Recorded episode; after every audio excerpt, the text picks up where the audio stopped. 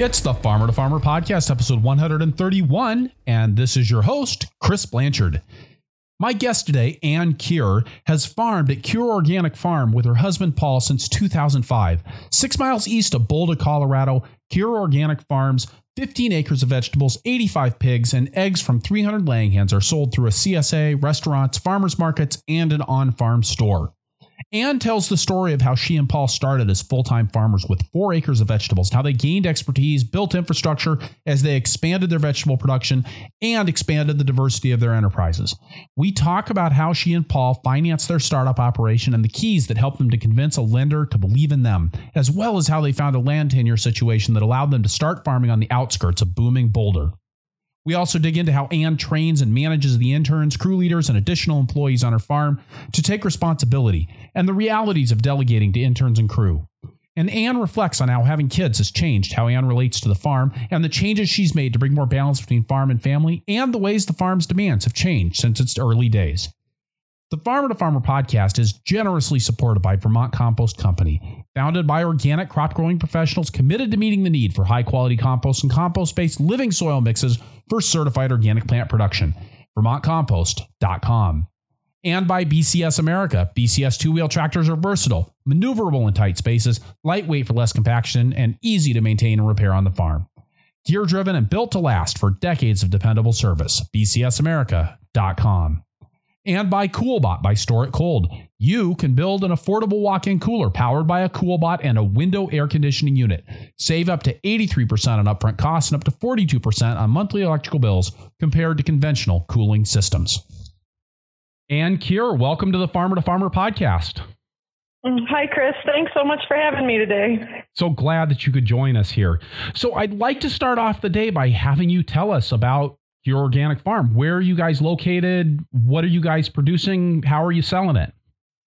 Right, yeah. So we um, are really fortunate to farm in beautiful Boulder, Colorado. Um, we are right at the base of the foothills, so of the mile high, the mile high city, so to speak. Um, we are located six miles east of Boulder, Colorado, and that kind of gives us um, uh, let's see, it gives us the flexibility of being close to the marketplace, um, with Boulder being only six miles away and Denver just 25, 25 miles away. Um, and it also really allows us to um, have a longer growing season here, still at our elevation, where we have food that um, we're harvesting from March all the way usually through November. Um, some of our storage crops. Um, and our farm is kind of interesting in in that we we don't own any land that we farm on. We actually lease all the land from both private owners and the City of Boulder Open Space Department. Um, and um, that allows us to take care of about 35 acres at this point. Um, and uh, which we have 15 of it in certified organic vegetable production. And then we also raise pigs uh, for the fresh market. Uh, we keep we have about eight sows, so we're butchering about 80, 85 pigs a year. Um, we raise chickens for eggs and keep about a flock of 300 birds that we sell through a CSA program and at a farm store on site. Um, we take care of about 25 restaurants between Boulder and Denver from April through November again. And then uh, we do farmers markets as well each week. We're at the Boulder Farmers Market on Wednesdays and Saturdays, and then down in Denver at a market there as well. Um, our CSA program is uh, 20 weeks is our main program from June through October, and we take care of 200 families.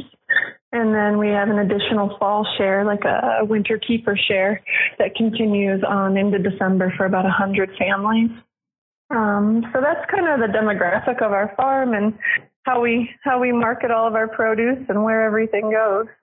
That's a really large and diverse operation. Has it have you always been doing vegetables and pigs and CSA and farmers market and no, not at all. Um, we started in 2005. My husband and I started the farm in 2005 um, on four acres. And um, we had about 50 chickens and about 20 ducks for eggs. Um, and um, we raised, like I say, four acres of vegetables. And so we've grown slowly over the time.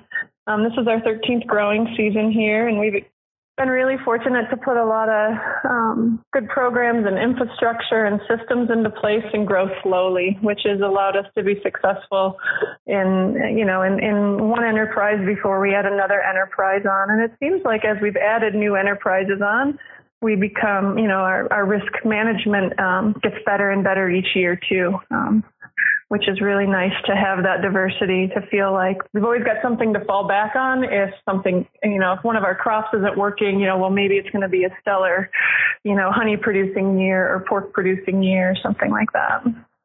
And so in your experience that that hasn't resulted in you guys being too scattered and having too many different things that you're trying to keep an eye on.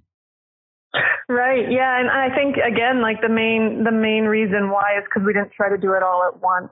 So w- when we got started in 2005, my husband Paul and I, we came into it knowing that, you know, this was what we needed to do as a career and we needed to make a profit. And, um, you know, every year we didn't have the, we didn't have off farm income. Um, this was, we had, we had a lot of experience coming into starting our farm, but we didn't have a lot of capital. Um, and, uh, focusing on a couple of different enterprises when we came in really allowed us to build strong infrastructure there, allowed us to create a really great succession plan in our crop planning so that, you know, the, the goal is to never send our customers looking for carrots once carrot season starts for us in June. We want to have carrots all the way to November.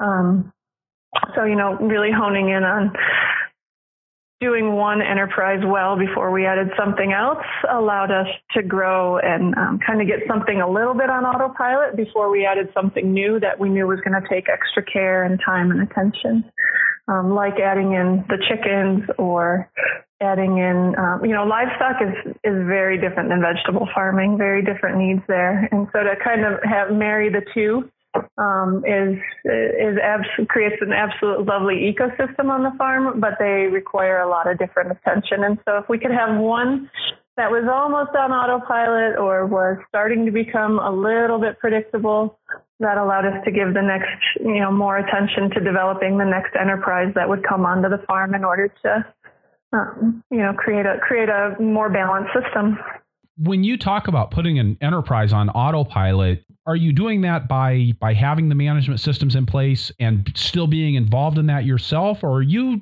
largely turning over management to your employees? Yeah, so I'm I'm so glad you asked that question. So our employees are, um, you know, they're the heart of our farm, um, and every year they're different. So when Paul and I first started the farm, we knew that um, growing food for our community was was exactly what we wanted to do. But but beyond that, there was this piece of wanting to create a place where people could connect to where food comes from because as we all know that's that's skipped a generation and in some places more generations than others in some of our demographics and um, creating an opportunity for young families to come and reconnect with where food's grown um, was something that was really important to us because we wanted people to have their feet on the ground of where you know their food came from and likewise, um, education was important. You know, how who are these people growing food, and how are we going to get the next lot of small farmers trained and um, thriving in in the small agriculture world? Because again, with that with agriculture skipping a generation, there's not a lot of people in their 20s or 30s wanting to farm who come from farming families. Um, there's just not as many of them out there. There, it's it's a new group of, it's a new group of farmers nowadays, and so we were really excited about creating an opportunity for an internship program on the farm um, to show people how we farm and to hopefully raise some new farmers, um, new small farmers. So back in 2005, we started our internship program one of the things that was super important for my career as a farmer is I did an internship in Washington State at Full Circle Farm. Um, and that was really my introduction to commercial agriculture um, and commercial diversified vegetable farming. And I learned everything there from how what a profit and loss sheet was and a balance sheet to doing restaurant orders um, to you know all the post harvest handling as well as building cultivation equipment and working with different seeders, um, greenhouse management, and and such a a full spectrum perspective is really, I think, one of the things that allowed us to be successful in starting our farm the first year. Um, uh, I continued to farm for other people for a number of years, for seven years before we started our own farm. But working for other people really got us on the right track. Um, and so our hope is to give that gift to other people who think they want to be commercial farmers. So we run an internship program on our farm. Um, and a lot of people we do we have six interns each year they come and join us from april through november um, they start out when the greenhouses are still full um, and we haven't started transplanting yet. And then uh, we walk them through everything from planting and seeding and using all the different types of equipment, uh, marketing, tracking sales with all of our restaurant sales and farmers market and CSA organizing and database management um, to just bunching kale. Some days you just have to go out and bunch 400 bunches of kale and, and then what's next on the harvest list and what's next. And um, so that education of what the lifestyle is like as a farmer, um, a commercial market farmer, as well as a lot of the know-how tools so they can have some access to it before they jump in on their own is, is really um, what the heart of our employee situation is. Um, so just about every year we have a new group of people come and join us. Um, we'll have a crew leader or two crew leaders stay on from one year to the next for a couple of years just to continue, you know, their education. They want to learn some of the management pieces of it as well. But, you know, to, to answer, get back to the original question is, you know, is your, is what's your management style like? Are you still pretty hands on or do you turn it over to your employees? Um, I'm pretty hands on, but the goal is for my employees to know why I make the calls I do. And you know, to help them learn to think in the whole system um, of the farm about, you know, should I pick these beets? It's just not that simple of a question, right? Right. You know, I don't know. Should you pick? Should you pick those beets? and um, so, so getting people to to get the background thinking behind it is um, is the hands-on management part, and then um, my goal is to help them uh, learn the systems well enough so that they can get creative with them and add to them and make them better each year. So, are the six interns are those all of the employees that you have, or do you have additional people on the farm as well? Right. So we have six interns. Um, this year we have two crew leaders, which is wonderful. Um, and then um, we hire some additional staff to help us at market and um, to help us part time washing and packing. Um, vegetables, and um, there's a group of women who've worked with us for the last 10 years. There's four of them who work about part who part part time. For us, that's about three days a week, eight hours a day, um, and they help us do hand weeding and and pick the labor intensive things like peas and favas and cherry tomatoes, things like that. With 15 acres of vegetable production, uh, I assume that you guys are are kind of running on a standard uh, tractor based farming system? Yeah, absolutely. So, one of the things that I learned early on farming is that I learned pretty quickly what I'm not good at, right? Um, and a lot of that has to do with mechanics, and I don't want to be a great mechanic, um, but I like to use a, a, a wide variety of tractors um, in order to get a job done. So, I, our valuable natural resource on the farm is our mechanic. Um, and uh, he's been with us for 13 years here, and um, you know we're we have a great rapport, and he builds cultivation for us, and keeps all of our equipment running and um you know i mean e- even more than that it's hard it's hard to even say everything he does because he sees the whole picture of the farm he knows the seasons in and out and um whatnot so so we do use a lot of equipment on the farm and um our mechanic keeps it keeps it all running and helps us build things in order to be more efficient out there we do all of our own primary and secondary tillage at this point. I've bought um, over the years. I've I've slowly added things to our um, collection of equipment and tractors, but we do our own plowing now. We've got a two bottom hydraulic plow that we pull behind a 570 International 574. Um, we have a 12 foot disc, you know, that we that we disc with. We have um, a field cultivator that we loosen a lot of soil with, drag a lot of debris, those those types of things with. We use both a Falc spader and um, and a Land Pride rototiller in order to create our bed surfaces.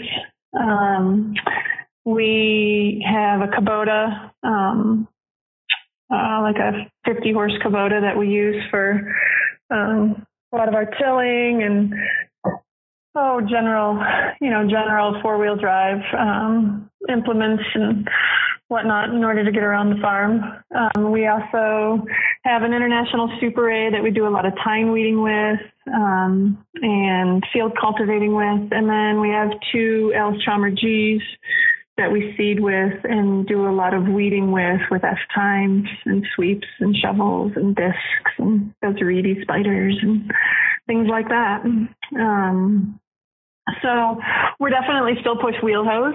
Um, there's always a couple of crops that we have to run wheel hoes through. Um, we do some hand weeding. We don't do any cultivation on plastic.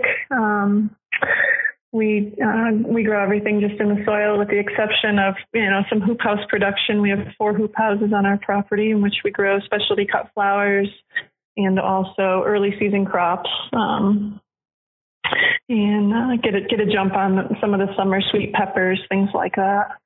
Um, so so while there's there's plenty of handwork, we definitely are on our tractors, you know, three four days out of the week as well. When you say you're on those tractors three or four days a week, is that you? Is that your interns? Is that your mechanic, or is that a combination of all of you? That's all of us. Yeah, I mean, I was I just came in to talk with you ten minutes before the phone rang. I was just out sitting on a G cultivating um, dry beans, specialty dry beans out there. Um, another girl was getting on the other G to go cultivate winter squash. And then uh, one of our crew leaders is just getting ready to put the tiller on the Kubota to go turn some beds over and, and get ready to plant fall kale and, and broccolini. And other brassicas. So uh, well, there's a pretty good rotation. We get everybody out there um, using equipment, and um, you know, first and foremost, teaching people how to be safe with it, because for a lot of people, this is the first time they've used equipment.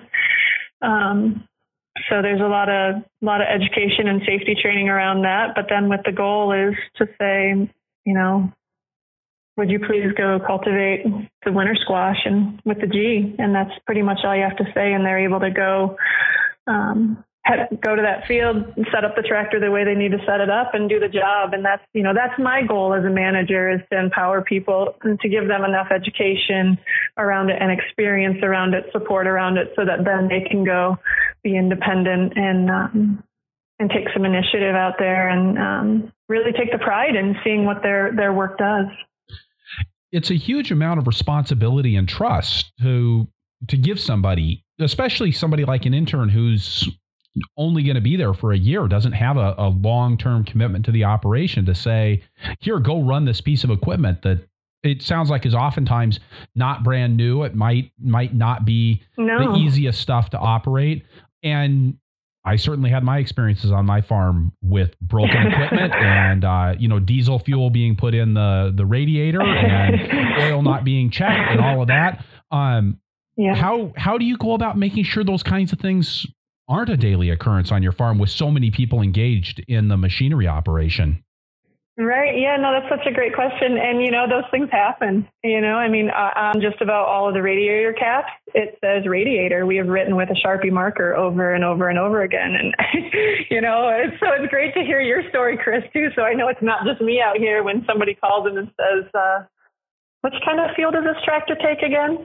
Um, you know, it does. It does take that. But, uh, you know, again, like early on, I learned I, I can't run this farm by myself, you know, if, and I don't want to run this farm by myself. I don't think there's anything that's sustainable and I don't think that's good business management for, for our business is to have a hundred percent of everything having to be on my shoulders because if for whatever reason I'm, I'm not available to do something, somebody else needs to step in. And so I want to create the kind of team out there each season that um, you know that can step in and make the farm happen. Um, whether I'm there or not, you know, I I, I, I kind of like to be the conductor and the orchestrator of it all, and and I farm because I love farming. I love I love harvesting. I love those those mornings out there when you know the mist is settling in from the morning dew and your your hands and your pants are just soaked when you're walking through your bunch greens or your baby greens and you're you know I mean I love all that I love all the troubleshooting um, but I I I also realized that, you know, the reason that I love some of it so much is because I really got to see the whole picture um, of what it means to, to run a farm on other people's farms. Um, I didn't just go out and with a scuffle hoe and weed for 10 hours. Um, and I didn't just, you know, I had those days, but that wasn't my day every day. And I didn't just, um, you know, wash salad mix, um, you know, for eight or 10 hours a day as a farm job. You know, like I, I was really fortunate in order to have the experiences where I got to see the whole picture of the farm. And I'm, and I think that that's one of the things that helps really get people excited about farming is not, you know, is is is seeing the whole business side of it. And if you really want to run a farm one day, having the opportunity to to know what it's really like, the lifestyle of it, the sacrifices you make for the lifestyle of it, um, the rewards of the lifestyle of it, as well as just the day in day out work, um, is really important. So you're right, there is a lot of trust in things that know things happen. Um, I've worked for many, many years to become less reactionary when they happen. Um, and you know, say, oh yeah, wow, that's a bummer. Well, let's learn how to fix that now. You know, and with that said, it takes a special person to be the right fit for our farm too. You know, I mean, um, so things break. Um, and then we'll continue to break. But you know, knowing how how to fix them and and and move forward with them makes makes all the difference. And you know, having Mark, our mechanic here on site, who can navigate some of that stuff um, and get us going again, allows it to be possible. So you mentioned, I mean, you mentioned learning some patience and tolerance. I forget what it, the, the exact word that you used, but how did you go about doing that? And you know, I mean, I know from experience that losing your temper or or responding poorly to something that happens on the farm can that can be something that comes back to haunt you for years and years and years. What did you do right. to, to not have that be a constant ongoing issue on your farm? Like how have you, how have you changed in yourself? I guess part of it's just looking at the whole system of of why we farm the way we do. Um, and realizing that part of the, you know, the centered to our um, to our farm is training new people to be farmers. Um, and we all make mistakes. Um, and if I want to teach people and ask them, you know, to care about this place as if it was their own, I have to trust. I have to trust them to do so.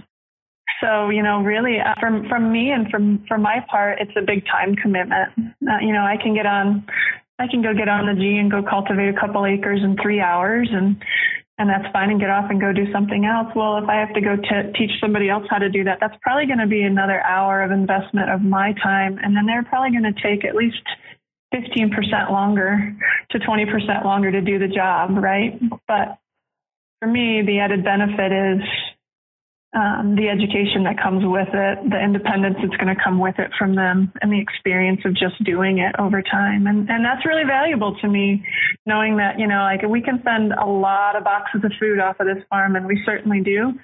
But if we can send that knowledge of what it's like firsthand to be behind the scenes and making food production happen, we can get that leaving this farm too, then that's the true measure of success for us.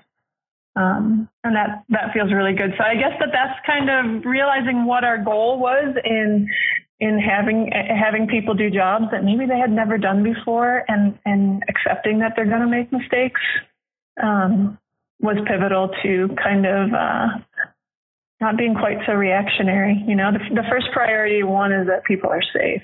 Um, and then, you know, from there on, we, we just need to accept and, and do our best to teach people to see and um, safety measures when using equipment. I really like that emphasis on safety. I actually remember having a, a farmer come on my farm after I I had been there for 10 years and it was one of my one of my neighbors who was a corn and bean and and dairy farmer and I was I was walking too close to the wrong side of the manure spreader and he actually hollered at me uh, you know the, the you know damn it Chris you got kids um, I don't you know right, don't exactly. don't go that close to that spinny thing Exactly. What kinds of things do you focus on when you're teaching about farm safety? Um, I guess the four things that we focus, uh, how things work. Um, right now, we, we a lot of people who come and are interested in farming with us for seasons and seeing if commercial agriculture is what they want to do for a living. They haven't really had that experience before, so they don't know how things work.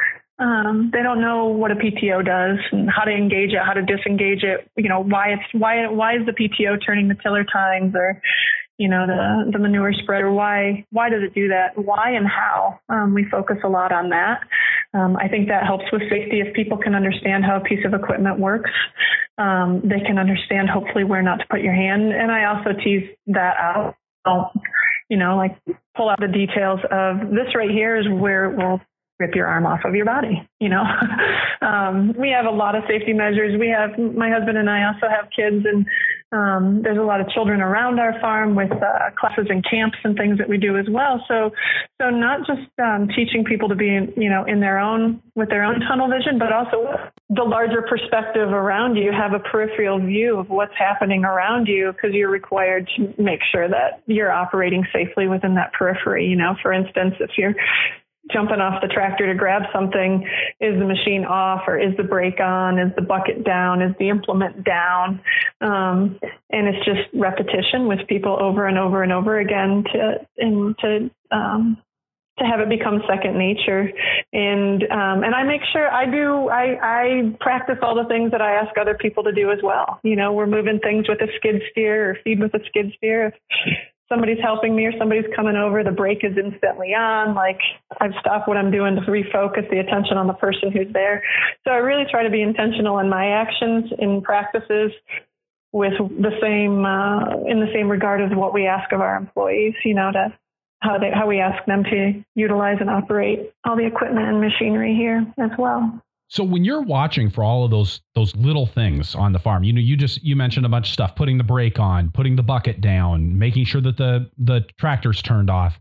I know from experience that's a lot of small corrections to make.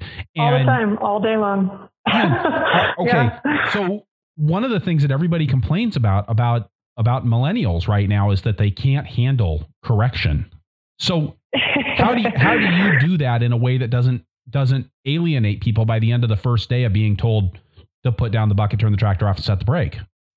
You know, uh, great question. I, I, you know, the uh, the first few months, the April and May when interns come, I talk nonstop. I ask somebody to hook a hose up, and I'm like, okay, you're going to hook a hose up. This is the female end of the hose. It goes onto the nozzle like this. I just assume that they need to hear the entire thing, and um, because I want them to do the do it the way that I do it. Now my way isn't the only way to do it out there in the world, but here on the farm and our systems, this is the way you're going to do it. And so we teach our way of doing things. They can take it with them. They can say, "Wow, like she's crazy. I'm not going to do it that way." And that's great information too. Learning what you don't like and what you don't want to do is great information as well. I just uh, it's just matter of fact. It's nothing personal. It's just I just say it, you know, nothing personal. I'm kind, I'm respectful, but I'll let you know if you know, right away if something needs to change. And um, again, that's that's part of the commitment of working with, you know, with new people every year is that you're teaching your systems over and over and over again. And with that, you're always examining your system,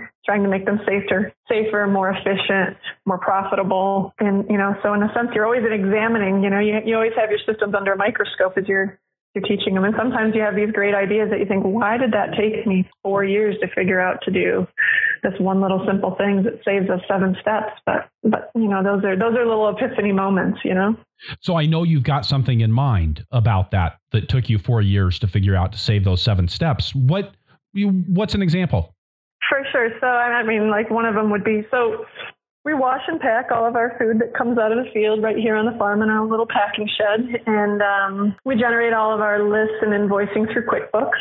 Um, so by the time I generate a harvest list for our morning meeting at 6 a.m., we are all the food that we're harvesting that day already has a destination. It's been sold or it's been it's going to the CSA or it's going to the farm store, it's going to market. And um, you know, on these lists it'll say, you know, like uh pound sign slicing cucumber Right. And so that's pound by the pound, slicing cucumbers, and then how much of it is going to each different location, and it teases each item out. You know, so this is one of those things where it's like we, we one year, you know, we grow like eight different varieties of cucumbers out there, right? And so they're all over the list, but they all come in at the same time from the field because when we're out harvesting, we're in cucumbers, we do them all at once. They're all one crop at once. So, you know, it, instead of having all the prompts be by the actual name, lemon cucumber, slicing cucumber, Armenian cucumber, you know, it's like, what if we stick them all under, you know, cucumber, you know, just use the word we got this whole page of cucumbers instead of 12 different pages to find cucumbers on. You know, this is, this sounds like a very trivial matter,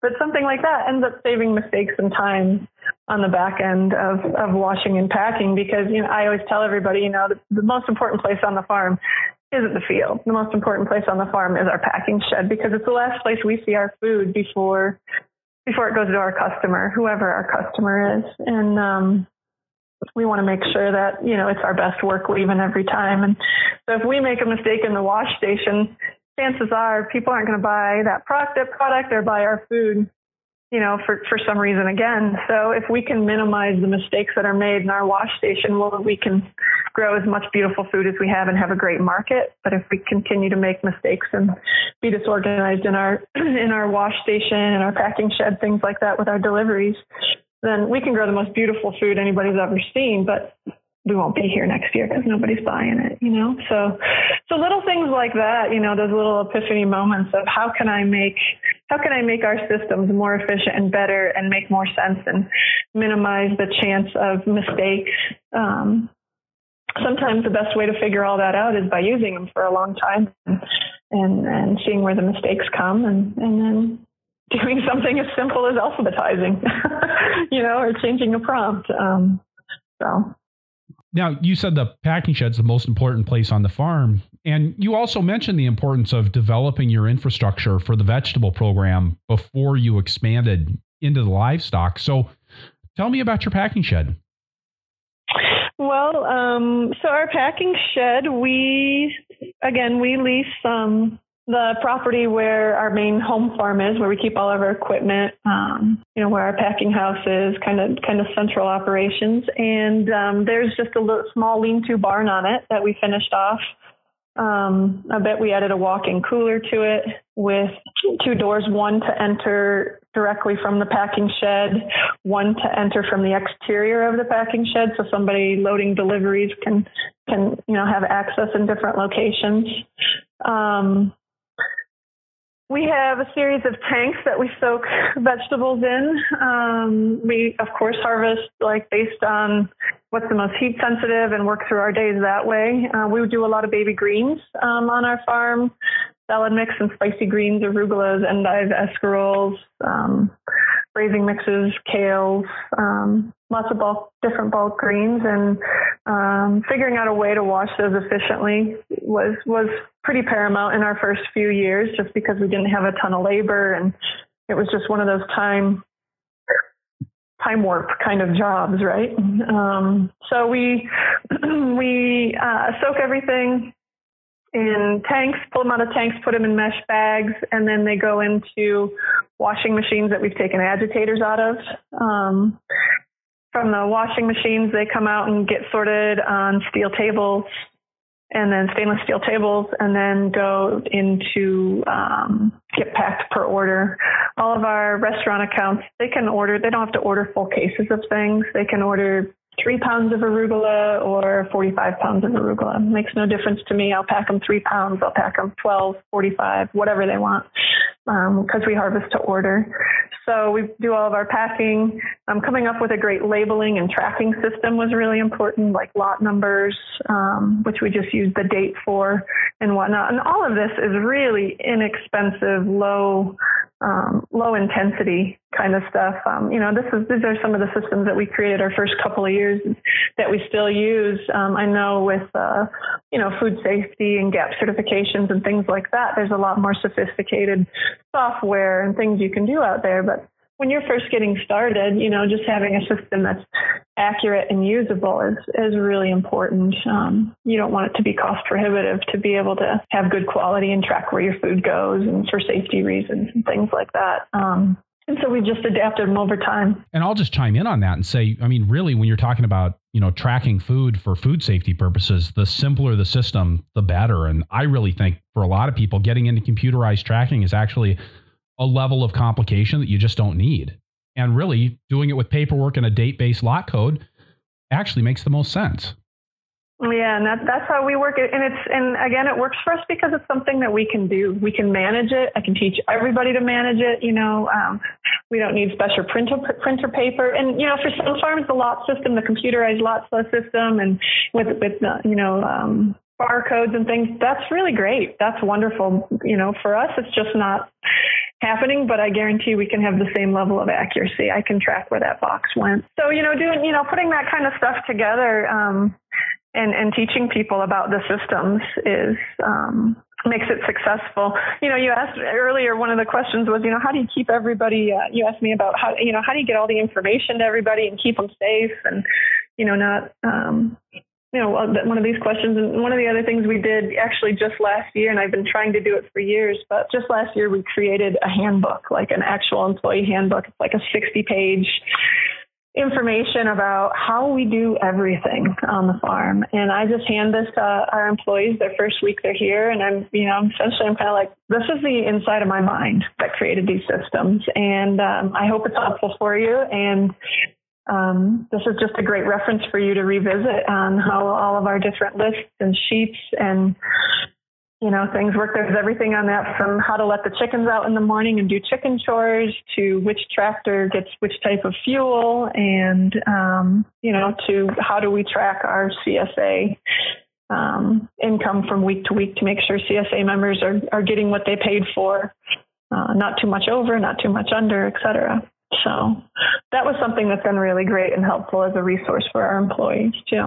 So I've worked with a couple of farms that have that have done that, that have documented everything on the farm. And I found a lot of times that book just ends up being something that gets stuck on the shelf and, and yeah, left there. Is it, it is it something that your people are are using?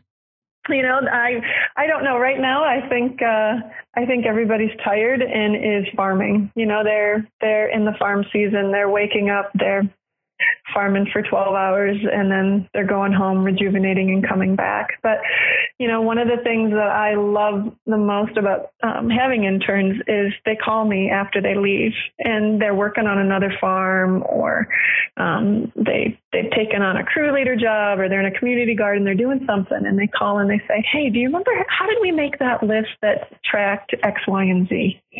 You know and i love those calls because that tells me like hey their time here was valuable. You know like they're taking something away from here taking it into their next job. They're staying in the growing community. Um, so my thought was if if we can put this handbook together with all this information in that they use day in day out maybe it'll be a reference while they're here but who knows? They'll have the stuff when they leave here to pick up and it can be a reference for them to get creative and create their own systems in whatever job they're in um, you know as it pertains to agriculture or um, you know it'd be a good reference for them a good starting point for them um, if they want to use some of the tools that they got that they had access to while they were here and from everything you've said, I assume that you don't that you haven't used that book this year as a substitute for actual elbow to elbow training. No, it's not a substitute, and that was never the intention of it. The intention of it was it's you know it's a it's a something it's a reference tool for them um, during the season and beyond. Um, you know, I mean, it's got our crop plan in it, so if they want to follow it along and see what we should be planting when, you know, what we're behind on, what we're ahead on, what worked, what didn't work, um, they can they can do that. If they don't want to look at that for two years until they're ready to write their own crop plan or garden plan or whatnot, there it is for them. Um, there as well, you know, they can see how it's teased out. So it's just an addition to. It's definitely not a substitute for the the hands-on one-on-one management. Awesome. With that, Ann, I'd like to stop here, take a break, get a quick word from our sponsor, and then we'll be right back with Ann Cure from Cure Organic Farm in Boulder, Colorado. Perfect. Perennial support for the Farmer to Farmer podcast is provided by Vermont Compost Company, makers of living potting soils for organic growers since 1992. In the transplant greenhouse, all of your investment in plant materials, heat, labor, and overhead depends completely on the performance of the media where you expect your plants to grow. And that media has a really hard job to do. It's got to produce a healthy plant in just a few cubic centimeters of soil. When I started farming, I focused on getting the cheapest ingredients I could to make my own potting soil. And later, I focused on finding cheap potting soil already put together. But what I found out was what so many farmers have that saving money on inputs doesn't always result in increased profits.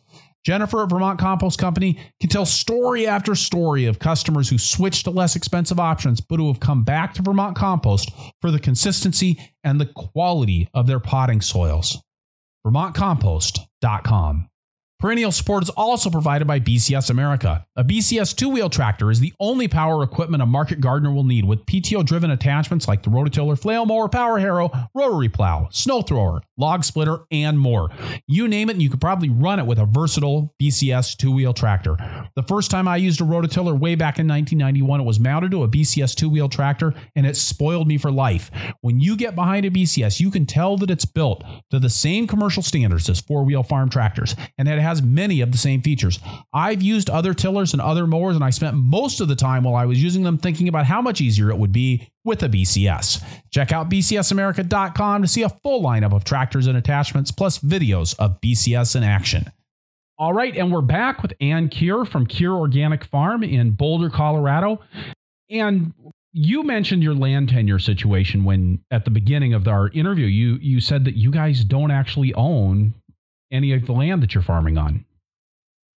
Right, that's correct. Um, so I, uh, after working in Washington State for four years, uh, my husband and I had the opportunity to come back to the Boulder area, and um, which which we just loved and kind of knew that this is where we wanted to be for the long term. And I worked for a farm um, in the area that unfortunately isn't here anymore. The owners had sold the property and closed the farm. Um, and as that was transpiring, you know, I kind of I remember Paul and I talking. You know, well, what are we going to do? What do we want to do here? And and Paul said, "Well, we, I guess you just start another farm, man." And I was like, "Oh, I, I guess we do. How do we do that?" And um, you know, Boulder is is a really uh, popular place to to live at this point. There's a lot of um, technology, medical um, sciences, you know, like um, a lot of different positions and jobs um, available through universities and whatnot. So it's a pretty popular place to live. Um, which definitely drives land prices up. So it can be quite cost prohibitive to think about, oh, I want to start a farm and it's going to cost seventy thousand an acre, you know, right. to get into that, right? To buy that. Um, so we've got we started to get creative and think about, well, we're not going to buy anything because we don't have any money. Um, we're not coming into this in any way. So where can we lease?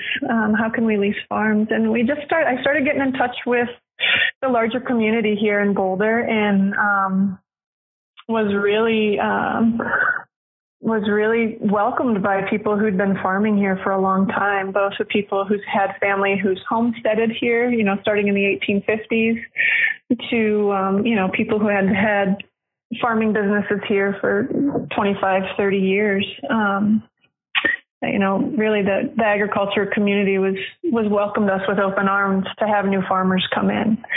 Um, and we started leasing some land um, from a farmer who grew up uh, right here on our main farm. He grew up in this house, and it was his parents' home. And there was about three acres here uh, that we could farm on. And then another farmer um, in the area, you know, came up one day and said, "Oh, you know, I, I hear you're leasing the Ellis place, and you know, I lease some land just across the street from that, but it's, you know, I I don't really need it. It's a little far for me to to come and I've got plenty on, on another parcel. Would you like to take that lease on too? It might, might help you be a little bit more well rounded and have a little goof room, if you will. And so we started leasing that two acres that year as well. So, um, we just have put it together slowly. That's how we got going. Uh, really was working with two other farmers in the area that had some availability. Um, and then, um, you know, to start the business, I started looking around like where where's the money for farming? Banks aren't going to lend to me. I don't have I'm 27 years old and I don't have any money to my name and I've been farming for the last 7 years and I don't have any off farm income and I've got some great numbers that show what we can do in this area. But, you know, I I been wasn't really well received at, at uh, regular, you know, both community banks and national banks. You know, they they really couldn't do a whole lot for me, and so I started looking to farming programs, um, the Building Farmers program, um, the New and Beginning Farmers program. That's that's um, run through Colorado Department of Agriculture, and then um, the Farm Service Agency, you know, which is kind of known as a lender of last resort, mostly for commodity crops, right? Commodity growers. Um, but I, I put my paperwork together, which I got to say was probably the only reason um, I was asked back, um, you know, into these meetings for a second meeting was that I showed up with a file with a budget and a business plan and profit and loss sheets from previous years on similar acreages with similar marketplaces. So I really showed up um, with my with my business in a folder, ready to show to people what we could do, what we wanted to do, and why they should believe in us as much as we believed in ourselves. Um, and um, Brian Cook, the Farm Service Agency uh, lender, took a look at our, our numbers and he's like, "This is a breath of fresh air." You know, he's like, "This is really exciting. We need to get Farm the Farm Service Agency ex- excited and and um, behind you know smaller farms, diversified organic farms even." And I know that was a bit of a stretch um, for them in 2005 in my area anyway. It just you know organics wasn't something that was showing up in the Farm Service Agency um, office, let alone like a small little diversified farm. Um, but nonetheless, I showed up with my paperwork, my business plan, my profit and loss sheets from previous years. Um, and I showed up with with an ask saying, you know, this is I can do this. I need to get this started, but I'm going to need I need a capital um, loan and I need um, a line of credit and um, we worked the numbers and um, we got approved that that year. So I'm doing all this in November for the for the year that I want to start farming in January. And I can I've secured the lease to start in January. Um, so we finally got all of our funding and everything to deliver. I want to say February 1st was the first time um, that was when funding became available to us to do it, pay for our seed orders, et cetera our funding came through, and, and first thing I did when we came here was Mark, um, our mechanic Mark and I, we built a greenhouse, um, and then while we're building the greenhouse, I put our seed order in. The seeds show up the end of January, first part of February. We start planting seeds in the greenhouse. Well, that's done. Now we need to build a hoop house. Get our hoop house built by before the end of February. We put our first round of baby greens in there, and then by April 1st, we're harvesting greens for the first market. So, I mean, really, it was just kind of like, you know, it, it wasn't going to be an option for us not to make this work because this was this was what our plan was. you know, this was our only plan, and um, we were, uh, you know, with a combination of having previous previous years of farming experience behind us and, and working for other people, being fortunate to see the inner workings of, of the business side of running a farm really set me up to walk into those offices so that we were able to be lended to. You know, we had our things together and we um, we were prepared and that that really allowed us to be successful from the very first season on. In hindsight, that was the best thing we ever could have done for ourselves was was the homework in the office. Um, before we before we planted our first seeds, you know. So since then, over time, um, we don't we've been able to be our own funding, um, create our own funding since our first year. We paid back our term loan, which was a seven-year term loan, and we paid that back in six years. We took sixty thousand out to buy tractors, walk-in coolers. Um, oh, housing for our interns. We built a kitchen for our interns, you know, things like that, and, you know, long term things in order to make the whole business go. Um, we paid our line of credit back that year, and we haven't taken a line of credit yet. We use our CSA payments as a line of credit for us to start the season. And then we've saved over the years. Um, each year we put money away to allow ourselves to kind of fund for our fund whatever we need to fund next. Um, we can go and easily get loans at this point too in order to fund things. Um, but you know, sometimes if if that box truck comes up, you're you're always going to have an opportunity before you're ready for it, right? And so it's nice to have that money in the bank um, in our savings, so we can go and buy that box truck when it shows up and and we need it today instead of needing to turn around, you know, 15 days later to get the loan approval and all those things. Um, so it's, it's nice to have some some put away for for a rainy day. The other thing that was really instrumental in us starting our business that first year that that Brian Cook, the Farm Service Agency um, lender, you know, said to me. He looked at me and he said, "My favorite quote, and I use it all the time, is profits preserve passion." Profits preserve yeah. passion. So essentially, what he was telling me was, and you know, you love farming, but you know what's going to make you love farming? Making a living from it. Um, and so I guess we try to make sure that you know, one of the things we're always teaching people is, you know, you don't have to have dollar signs for eyeballs, but you definitely need to make money from being a farmer. You know, what other occupation out there in the world are you not going to, is it okay to not make a living from? And, um, if you don't think you quite can pull it off yet, maybe it's not, you're not maybe quite ready to be the same size or scale that, that you're thinking. Maybe what are ways to get into it? How can you creatively get into it in a different way so that you can minimize the personal risk there? Um, so, you know, I mean, th- those were all, that kind of goes with our land tenure. Um, and some of those principles we carry year after year, um, you know, as, as we go on um, with our business. But um, in, we knew as time kind of went on, we knew that we needed to expand one just to keep the fertility of our land going. You know, we do winter cover crops, we rotate our animals through, um, graze them on our cover crops, but we really didn't have any piece of land that we could leave fallow for, um, you know, any given any given season. You know, everything was getting planted two, if not three times within a growing calendar for us. You know, and so the sustainability of that and allowing, you know, the land to rejuvenate and maintain fertility there and have also have a little goof room was always something that was on my mind.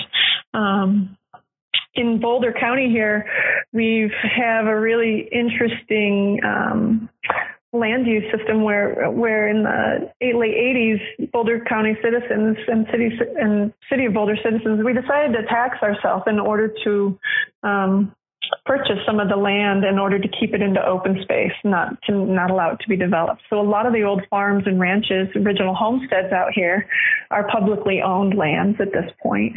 Um, and the best way to manage publicly owned lands is to rent it back to the citizens in order for them to care for it. And so Boulder County has over 40,000 acres um, in public lands, ranch lands, farming and ranch lands. 15 of those, 15,000 of those are irrigated.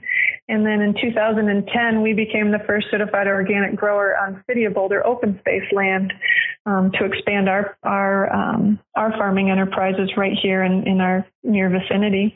Um, and then in 2014, we took on an additional 12 acres with a homestead um, of city land. So again, right here in our vicinity, which has really made our farm um, you know, it's it's allowed us to uh, you know, manage our land in a lot different way, not have to use it as intensively. Um, you know, I'll, I'll put one crop in. We always have something in summer cover crop now, as well as fall winter cover crop.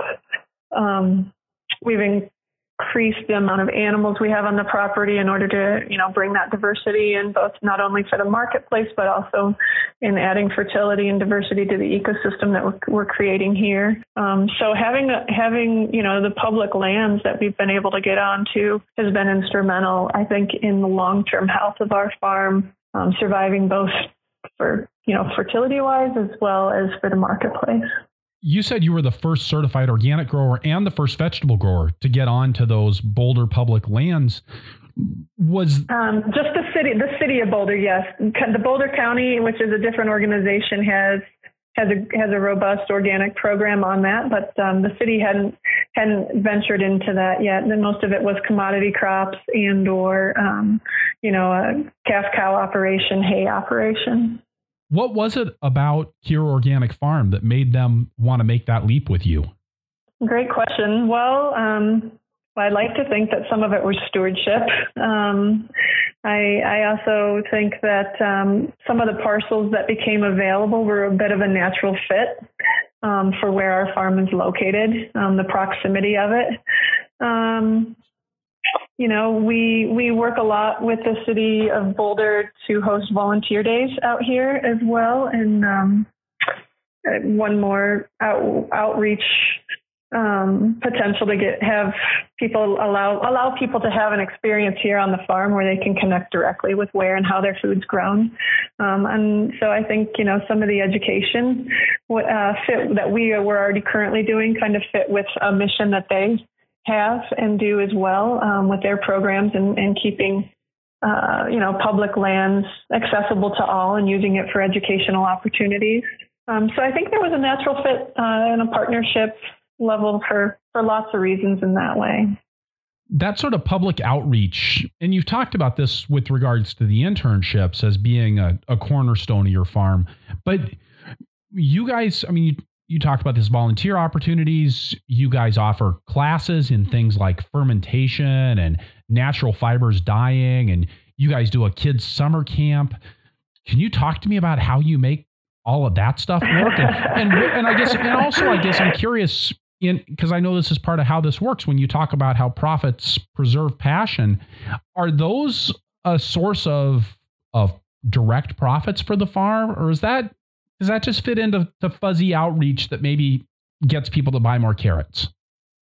Right, great question. Um, some of both. So let me explain. So we do. We have a lot of different outreach programs. My husband Paul, really, his focus on the farm is connecting people with this place, um, the large, the larger agricultural environment of Boulder County, but also, you know, with our little corner here um, on 75th and Valmont. And um, Paul leads all of our school tours. So we host tours. We host tours for everyone as young as preschoolers all the way up to PhD students. And you know, quite honestly, it's just about the same tour um, of the farm and how a diversified certified organic farm works. Um, we slip in a lot of environmental ed, we slip in a lot of agroecology, and we also slip in a lot of history about the place um, here in Boulder County and um, you know our watershed and um, and so forth. And um, we do charge for our tours.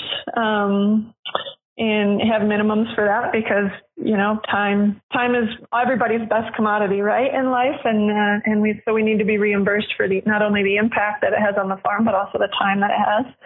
Um, so you know those our tours are profitable. They're five dollars a person um, you know for school groups and we have a minimum there. Um, and they take about an hour and a half.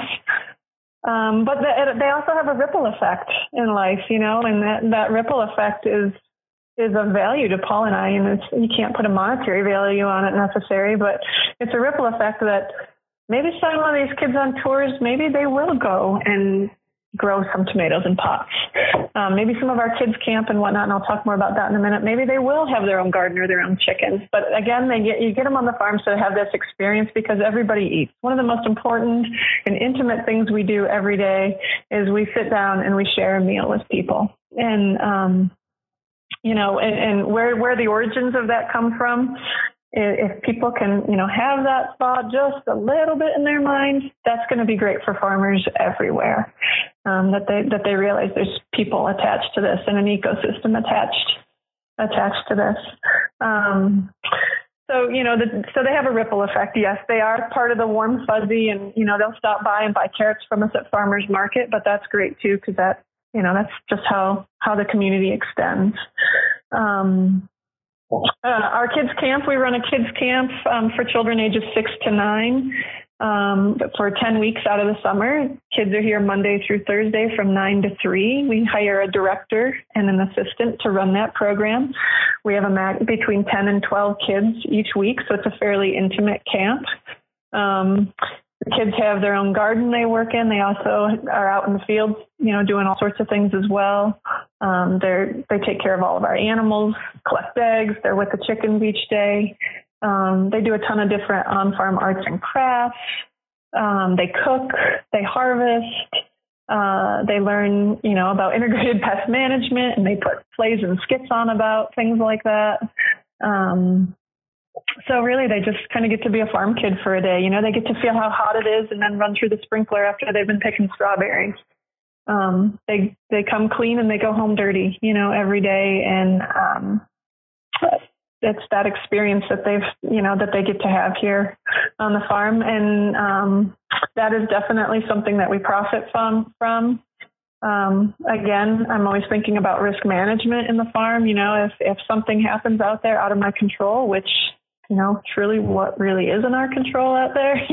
you know, maybe a hailstorm will run or will roll through tomorrow afternoon. You know, you know your weather patterns. You make the best calls you can on your land, but it's really nice to have um, some risk management ideas, strategies in place, um, you know, to carry you should should something come through and wipe out, you know, some of your crops, so you can't, you know, can't make all your money from from a harvester, so that you've got cash flow, you know, when you need it. So our kids camp definitely allows for that. Um, farm classes, you know, the farm classes are a tricky one. Um, I wouldn't say they're necessarily profitable. Um, we break even on them. Uh, but they, the, the, focus of our farm classes, the couple that you mentioned are a couple that the most recent ones we just had on the class. We also do things like, um, you know, how to make pickles and green beans, you know, jam making classes, um, things like this, uh, rescaling, quite honestly, you know, to get people using using seasonal vegetables and, and fruit um, and learning how to preserve and put away um, again and, and giving them the tools to do it and the recipes to do it so they can go home and hopefully continue to carry the traditions on. Um, those are the tricky ones because those those don't you know make a huge profit margin, but those end up creating lifelong customers that always come back and buy their cases of tomatoes from us each year, or their cases of peaches, you know, that we bring over from the western slope of Colorado or whatnot. So it creates the relationship, and um, and that's I think really important in the business um, that we have here of, of, not just growing food, but also creating a place where people can connect with where their food's grown and and uh, and want to be a part of it. So for the classes in the summer camp, that's something that's in Paul's court, right? That's not you're not trying to manage that yourself in addition to all of the production activities on the farm. Yeah, no, my husband does. My husband Paul does a lot of that. Um, organizes that. He hires the staff for it. But you know, I mean, we're both we're both intertwined in, in a little bit of all of it. Um, you know, as you do, you know, it's a big rubber band ball, right? You, get intertwined in everything. But um, but yeah, Paul's really kind of the go-to for that. And you mentioned you've got kids of your own now. We do. Paul and I, we have um, two daughters, one who's nine and the other who's four. And I'm always curious about this. Was there something in the development of Cure Organic Farm that said, oh, we're ready to have a kid now? uh, I wish I could say we were that organized, but uh, sometimes, like I mentioned before, sometimes opportunity, great opportunities present themselves before you even realize you're ready for them. And, um, uh, you know, we were, you know, we always had, wanted to have kids, um, but it wasn't, you know, like, okay, this date we're going to have kids. Um, fortunately, both our girls have fall birthdays, so that worked out well. Um, but, um, but you know, uh, it was just it was part of you know what we wanted to we wanted to create a family in our life, and um, you know, quite honestly, having kids was probably the best thing for me to realize that um, you know there's they come first. You know, that irrigation out there, that, that hole in the irrigation that I'm thinking about nonstop and I'm looking at right now and I want to go fix, I'm going to have to go make lunch first. Um, and it, so my kids have really helped teach me priority and um, that you know let's just put this into perspective. You know what what is happening here is you're always managing a living system. And one of the things i think that's common in in a lot of the podcasts that you'll hear here on the farmer to farmer is how each farm talks about once they get started like just how much you know how much you do those first few years. And uh you know how you give everything and then another 50% on top of everything. You know, you, you give all you have and it's just, it's just nonstop. And, and, then it is what you have to do in order to get going, get the farms going. And I was still in that mode before we had our first daughter. You know, I, I could just work and work and work and work and go and go. And I'd see this and that needed done. And, um, she taught me some temperance and that was wonderful. You know, when, when, uh, and still now, you know, when she needs, when she needs something, needs me, when it's, five o'clock, I need to go make dinner. I turn into full time mom at that time, and and it's really wonderful to have that, and that's the best blessing, you know, is to be able to put. uh you know, put your family first, put your kids first, and actually take action to that. And I think it's really tricky for a farmer to do that, you know, to put anything first, because the nature of farming is there's always something else to do, and there's always another emergency that needs your attention right now. Um, so Well, I remember back in the back in the '80s, there was an essay that came out uh, during the farm crisis about who's going to sit up with the corporate sow, and it was and it was this idea that on you know on corporate farms, who's going to be the person that is is there at two o'clock in the morning, making sure that that the sow's doing okay when she's given birth, and I think it is such a challenge on the farm because the farm it does. It needs that. It needs that level of attention and love, but of course your kids do too.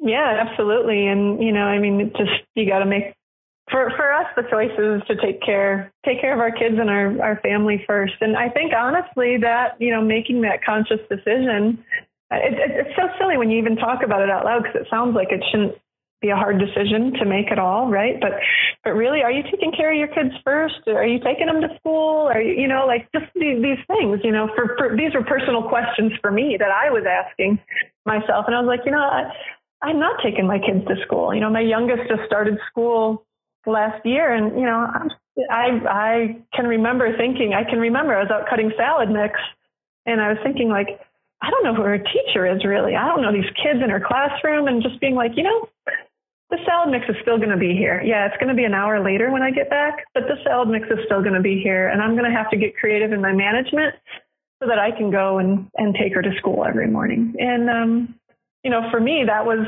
that was a, huge and important decision, and and exactly what I wanted to do. And I think, you know, when you have things, when I have things in my life that enrich me off the farm, it actually makes me a better farmer, makes me more creative, makes me see things in a new way. Um, and so, you know, that's, that's just been such a gift.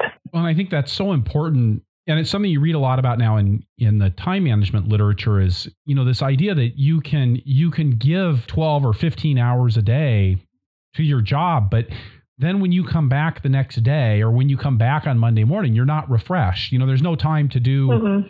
what Stephen Covey called it sharpen the saw. You know that that's you need you need time to sharpen the saw and then you need time when you're actually using the saw. Right exactly. And even though i mean it's not like it's not like taking your kids to school actually you know directly makes you a better farmer but it does it it gives you that it gives you that something outside so that when you come back you've got that fresh perspective. 100% 100% that's exactly what it's about the fresh pers- perspective. And and you know i mean one of the things that you you know I, I can see I could see myself doing especially giving everything i had to the farm was you get lost and and and i i can easily get lost in the farm you know? It's it's what i do 100% all the time. But i actually have a lot of other things i really i really love and enjoy in life. And um and you know engaging in those do make me actually a better farmer when I, when i'm here. I'm i'm a lot more efficient and um whatnot. So so actually this is this has been a personal goal you know the last couple of years is to to get my head out of the sand, not take the ostrich approach to farming, put my tunnel vision on, still be on it. I'm there. I'm I'm here a lot, you know, and I'm available all the time. Um, but I have these other little things that kind of filter in in order to just help life keep expanding and um, and keep it new. Do you and your family live there on the farm, even though it's leased land? Yes, we do. Yep, we lease a we lease a farmhouse right here on the farm as well. And do you do you have ambitions of buying land and securing that land tenureship for the long term? Yeah, yeah, we certainly do. It's it's great that you asked that question. Um, this is one of the things that we've been I've been working on uh, for the last couple of months. Actually, is um, going through an FSA loan yet again, um, a, a, partnership loan where they do a guarantee with uh, an agricultural bank or whoever, whichever. We chose another ag bank, but we're in the process of trying to purchase a 10 and a half acre property just down the road from us. Um, and um, our closing date is very close. So we'll see what happens. And, you know, that's again just for the longevity of being here in the area and, um, keeping the, all the current infrastructure we have on site, but just adding some acreage to it and, and creating a place for our family that's two tenths of a mile removed. It'd be really nice. Yeah. You have a lot of different marketing outlets the CSA, restaurants, food stores, farmers markets, and a farm store on the property. How much of well, and well, and then all of your other stuff, right? The group tours, classes, the the the summer camps. How much? What on a percentage basis? Like, how much is coming from each of those different outlets? Yeah, great question. So, um, our first priority on our farm is our community supported agriculture program, our CSA, with our 200 families. Um, that makes up about 40% of our annual income, um, both the regular season CSA and then our extended CSA. Uh, we keep our CSA at about 200 families at this time um, because we like to know who everybody is, and we just haven't gotten to the place where we want to add multiple days for distribution and uh, multiple days for delivery. We, we, we, one of my goals is to stay, you know, keep stay on the farm as much as possible instead of being out driving, delivering, distributing, etc. Um, so that's about 40%. Um, our restaurant accounts are next, and they come in at about 30% um, of our annual sales. And, you know, we we harvest from, you know, March out of the hoop houses. We can start harvesting mid March to, you know, through November into December. You know, we have, it depends on how mild the season is um, for December. But then we have a lot of storage crops. So last year, year we sold 50 weeks out of the year. In 2016, we were doing restaurant sales. Um, and again, our diversity with our pork, our honey, our eggs, as well as all of our storage crops in the winter, um, and hoop houses for the addition of, you know, some of those fall greens and early spring greens really allow us to extend our seasons and have that and to have those relationships with our restaurants and, and keep the cash flow coming in from them. I don't want them to forget about us, you know. I don't I don't want the restaurants just to think of us when it's heirloom tomato season. I want them to, you know, get their horseradish and their sorrel and their spinach and their, you know, turnips and their rutabagas and everything all winter long from us. Um, so the, the more availability sheets I can send out to them, the more we are on the forefront of, of them wanting to order from us um, and whatnot. So um, that's about 70%. And then our markets and our farm store comprise the rest, with markets bringing in more income than, than our farm store does um, each year. So, um, but, but you know, so that's that's how it's spread out on our farm anyway, and and really how I'd like to grow, you know, and I'm thinking, you know, where do I want to be, you know, five years from now? And we probably, I probably would like to um, increase our CSA more and take, you know, more time out of markets and, and being on the road delivering to more restaurants. Um, I'd like to keep the restaurants we have relationships with, but maybe not really go out seeking for a whole lot more.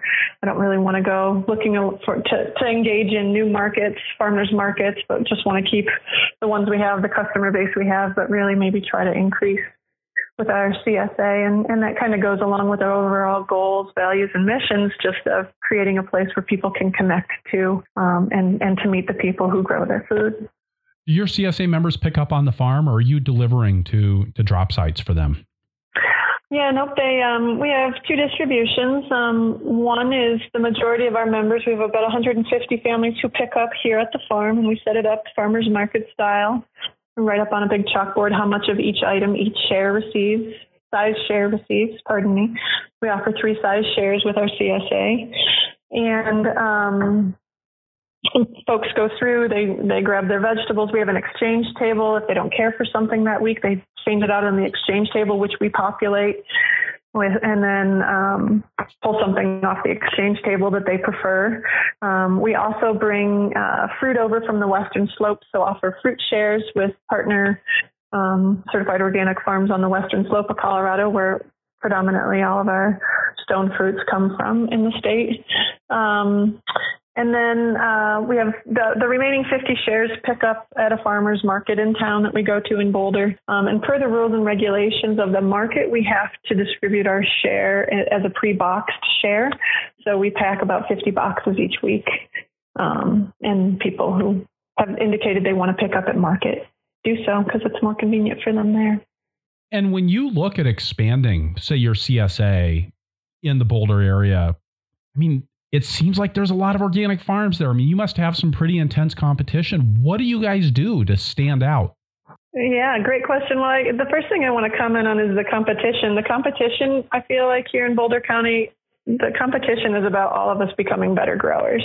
Anybody can pick up the phone and call one another. There's a really great rapport with a lot of the farm with all the farmers here in Boulder County, and um, help each other out, ask questions. We go on tours of each other's farms with our staff um, it's it's it's a really wonderful farming community to be part of. Um, both the organic community and the non-organic community, quite honestly, both of them.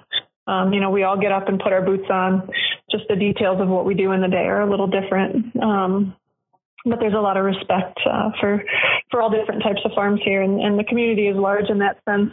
You know, I mean, really, our competition as farmers here, our competition are the natural food stores, right? It's Whole Foods. Why are people shopping at Whole Foods and buying produce and veg or produce and um, and fruit on a Saturday when there's such a stellar market that's a growers only market, you know, two miles away from it. So really I look at it as my competition as the um as a natural food stores. You know, we have Whole Foods and Sprouts and you name it, it's here probably, Trader Joe's and and, and so on. Um so in the sense of competing for the same dollar where, you know, um that that's not quite as cooperative of a of a competition, those that's that's that's where that lays. But with the other farmers, um, we all we all are distinct. Every farm has personality, and what's really great with our marketplace here, um, with the Boulder County Farmers Markets, is um, it's in its 30th year as a growers only market. The farmers own the market.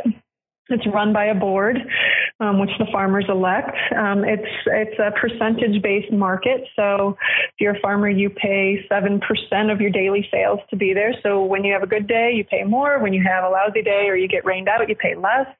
Makes it a lot more affordable for people to be there. Um, uh, you know, so really the, the, the competition there is is is um, it varies because we all have different seasonality. You know, so there's some farms that come from a little bit further away, a little bit further out east, where their summer crops always come in early, and their their spring crops go out early. So you know they're out of spinach by the second week of April when everybody in closer to the mountains is coming in. So there's really the ecosystem here provides a nice opportunity for there to be a kind of a rolling succession of produce.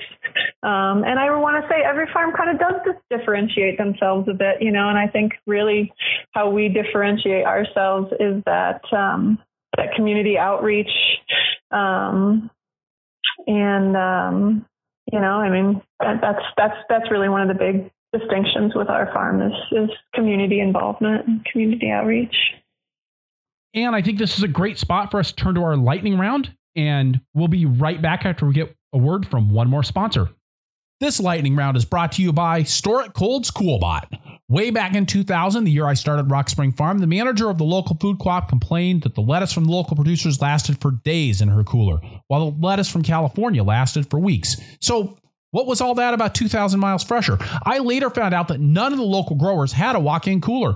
17 years later, the number one complaint I still hear from produce buyers is that their produce isn't cold. You've got to get your produce cold before you take it to the customer. The difference between now and then is that now there's Coolbot. You can build an affordable walk-in cooler powered by a Coolbot and a window air conditioning unit, saving up to 83% in upfront costs and up to 42% on monthly electricity bills compared to conventional cooling units. Use the code FTF at checkout to double your Coolbot warranty at no charge. StoreItCold.com. And what's your favorite tool on the farm? Uh, my favorite tool right now is the tine weeder. Um, we have a Lely tine weeder, which we picked up from Market Farm Implement, and I love that. Uh, in conjunction with that, we've also started going to buried drip. Um, and Mark, our mechanic, built a buried drip system for us that we pull behind our Super A so that we can still use drip tape and, and our tine weeder. And, um, and it's really a lifesaver. Uh, has cut down tremendously on the amount of hand weeding that we do. So tell me about how you use that buried drip applicator. I, I'm sorry to focus on you said your favorite tool being the tine weeder, but I'm I'm really interested because, like you said, being able to bury that drip makes it possible all of a sudden to use tools like a tine weeder effectively. So how does right. that how does that tool work? Is it something you're you're where you're burying the drip after you have the crop established? Is it something you're putting in before you're seeding and transplanting? Yeah, so we go through and we we we uh, we bury the drip before we seed and transplant. So we go through and we with our Super A on and um, make our it, it's attached. We have a homemade bed shaper and or dibbler um, as well, all modeled off of any Google set anything you Google and you want to look at one, you know, from Buckeye or wherever, you know, we we model them, but we had some stuff on site that we could just make our own with, um, or I should clarify, Mark could make our own with. Um, and um, so the buried drip, it, it's we can do one row or two rows, and um, it it goes through a shovel um, the drip applicator is on a three point on the back of, of our Super A, and um, we secure it to the ground with a landscaping stake, the the drip tape, and then it, it just runs through a small little pulley system uh, underneath a sweep or a shovel that's on a one inch steel shank in order to create a furrow for it, uh, buries it, and then we put a small disc on the back of it to just cover the drip up, and then we can go through and direct seed or transplant directly into it. We've done both, and both just work phenomenally. Because what we found using the tine weeder was, you know, we'd go through you know, we'd plant our head lettuce or our carrots would get germinated up with drip tape, that kind of thing. And then you'd want to go through with the tine weeder again. And it's just maddening to, to move the, move the drip tape out of the way of the tine weeder. You're catching it all the time. And so, you know, the, other opportunity was to go to overhead, which we definitely have been making more of a switch to overhead irrigation. But, um, you know, we lose so much here to evaporation with our high temperatures or high elevation and our really dry air that, you know, when, when your water's coming from snow melt, you know, up on, up on the mountains that you're looking at, you want to make sure you're using that water as efficiently as you can and it's actually getting to the ground. So, you know, using, using the drip is, is a nice, um, alternative for us to, to smart water management out here anyway and and getting it underground allows us to use those tools which make us that much more efficient. Especially things like that. I mean that tine weeder is such a fantastic tool just to be able to jump on and go go do you know and you can get a lot done in such a short amount of time. And if you got to drag drip out of the way in order to do the job mean, ah. yeah it's maddening and you know you know what's funny about that tine weeder is when i called market farm i was ready to buy a basket weeder and I was talking to the guys on the phone. He said, No, you don't want the basket weeder. You want the tine weeder. I was like, I don't know if I do. And he's like, Lady, let me tell you, you want the tine weeder.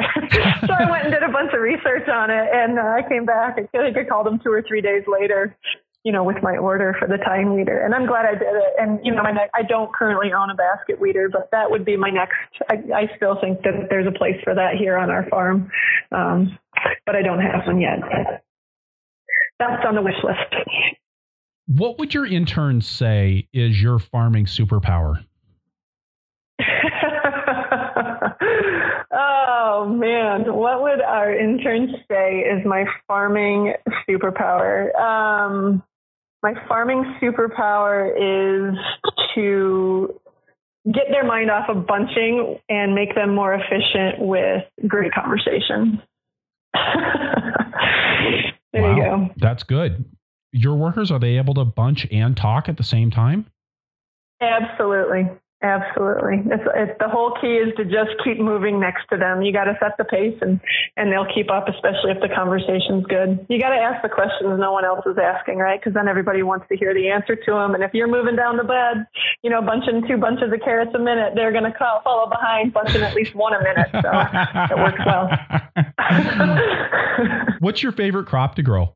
My favorite crop to grow? Um, well, I have a new favorite crop to grow. This season, my favorite crop to grow is broccolini. I love it. It, it, it. You can direct seed it. It's easy to weed with that tine weeder.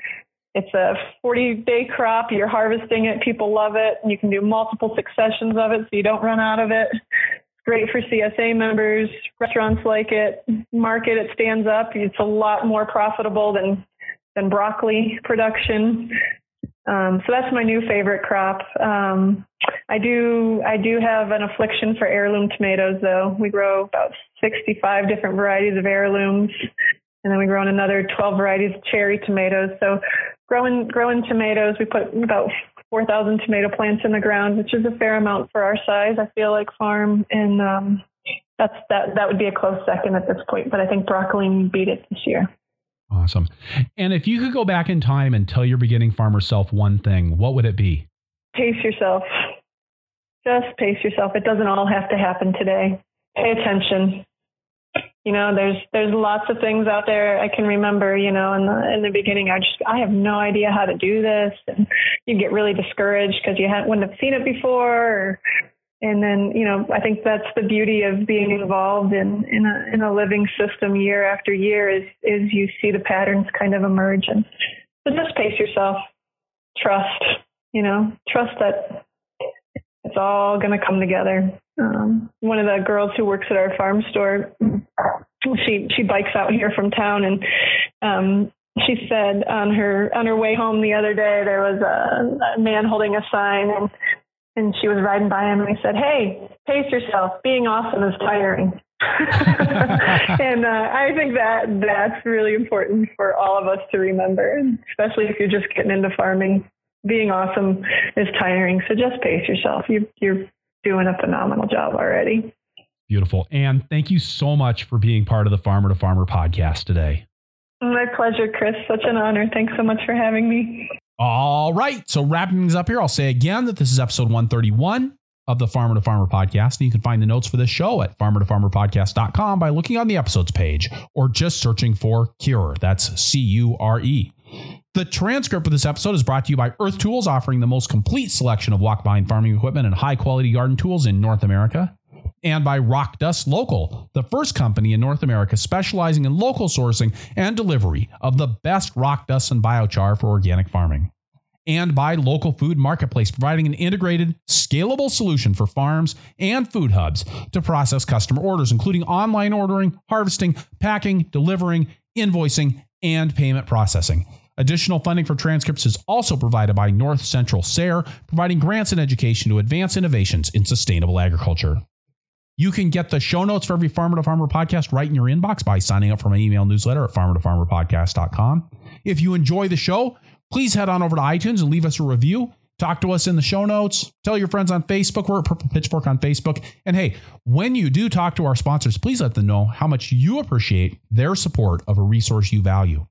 You can support the show directly by going to farmertofarmerpodcast.com slash donate. And finally, please let me know who you would like to hear from on the show through the suggestions form at farmertofarmerpodcast.com. I will do my best to get them on the show.